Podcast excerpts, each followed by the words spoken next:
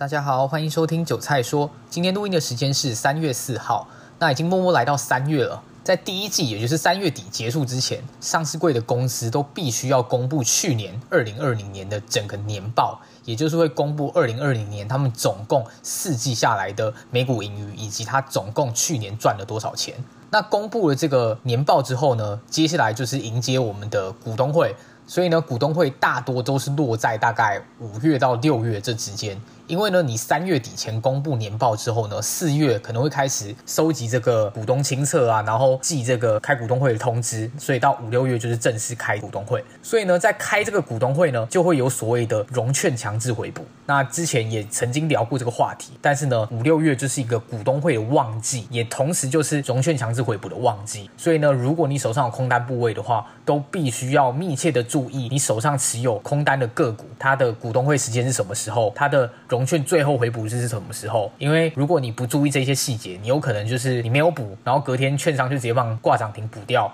或者是你没有补，然后结果后面直接被嘎空，直接嘎爆，也有可能。所以呢，手上有空单的投资朋友绝对要注意股东会强制回补的这件事情。所以呢，今天就来跟大家聊聊券资比以及高券资比到底会不会嘎空，还有为什么会有股票的券资比是超过一百个 percent 哦。那所谓的高券资比呢，基本上大概三十到四十个 percent 以上就算是。大家常常会听到一句话，就是有资才有券，因为呢，你用融资这样的信用交易，就是你跟券商。借钱，那你借钱所买进去融资的那个股票，这个部位就会是你的担保品，也就是你融资买进的股票就是担保品。那反之，融券的人呢，他必须要有一个保证金放在券商那边，他才能跟券商借券卖掉。所以呢，这一来一回，券商先借钱给了第一个人让他融资，然后之后用他的担保品拿去借给另外一个人放空，然后那个人呢，再把他的钱当做担保品，然后呢，他再把。别人给他的钱，再拿去借给下一个人，所以就是融资融券，融资融券，这比较好理解。所以呢，他就是这样，券商就是这样来回操作来赚融资券交易之间的一一些水钱啦。券资比呢，这个计算方式非常的简单，就是呢，融券余额除上融资余额就会是券资比。所以假设现在有一万张融资好了，结果我有五千张的融券，那现在的券资比就是五十 percent，很好理解。那为什么会有超过一百 percent 的券资比？目前整个台北股市就有一档股票，它的券资比是超过一百个 percent。也就是上市公司八零七零的长华，那再跟大家补充个小知识，大家可以看到长华的这个右上角有一个小小的星号，会有这样的星号的表示，这一档股票它调整过股票的面额。一般来说，股票的面额就是十块，也就是一股。它的股票面额就是十块，但是呢，长华是有调整过的，所以呢，它的股票面额被调成了一块钱，所以这是跟大多数其他股票面额不一样的地方，所以它才会被标记这个星号。那它的券资比超过一百趴呢？为什么可以超过一百趴？因为大家不是说有资才有券吗？所以代表有部分手上持有现货的人，也把他的股票出借出来，借给人家去放空，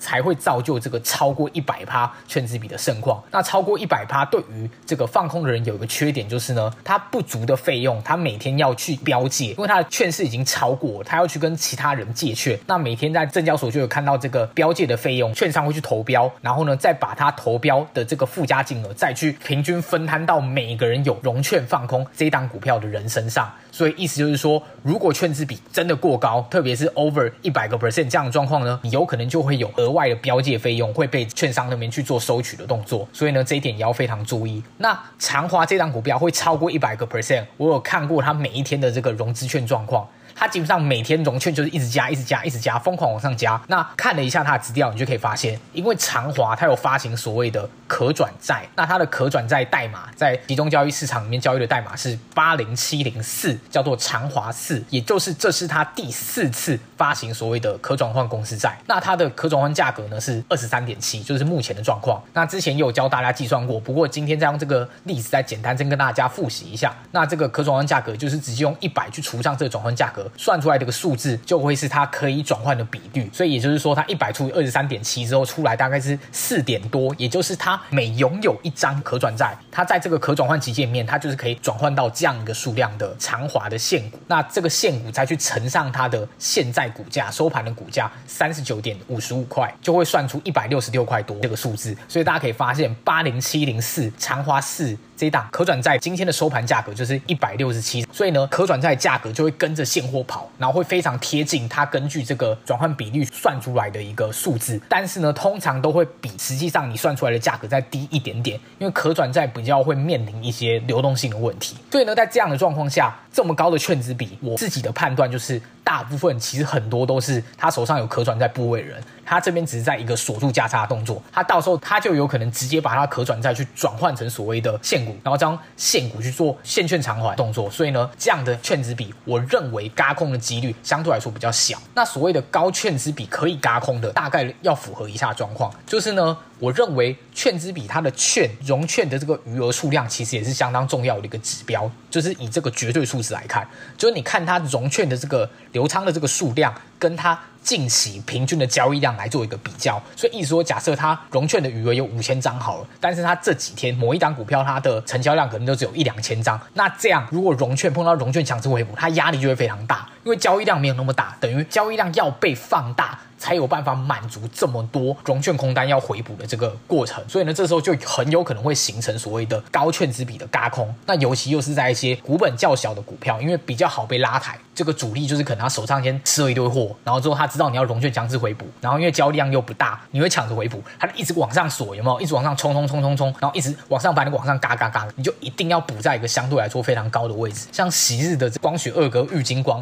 就是以前就是很常走这个高券资比，然后一个一波。波轧空行情非常的凶狠，而得名是一个妖股，所以呢，你手上如果有放空比较高券资比的部分，也是你要注意的。那另外有些高券资比的股票呢，就有可能是很多人对于同一件事件的预期都雷同才会造成。那我们就举刚刚举过了上市券资比最高的长华，那现在就来举。上柜券资比最高的 VHQKY，那这张股票呢，就是做一些影视影像，特别是在大陆那边的一些戏剧的后置还是什么的，大概是这样的业务内容。那它在一九年年中的时候，我记得还有一度在这个一百七十块左右的这个股价水准，但现在好像已经剩下三十几块了。那也就是从去年新冠肺炎爆发以来，其实都有一直在传这家公司的财务状况非常不理想，而且因为去年这个新冠肺炎关系，它的营收这个获利整个。暴跌，然后亏损了一堆钱，所以呢，大家都认为这一档股票是一家地雷公司，也就是它财务面本身有非常非常严重的问题，公司可能会面临倒闭，或是有一些掏空的疑云。我记得在去年还前年，也是有这家公司的疑似掏空传闻出来，然后结果后来董事长好像是跳出来说是被秃鹰公司攻击，没有这回事。但是呢，股价大概就从我记得这个新闻稿出来前后，其实就是整个走一个长空，一落千丈。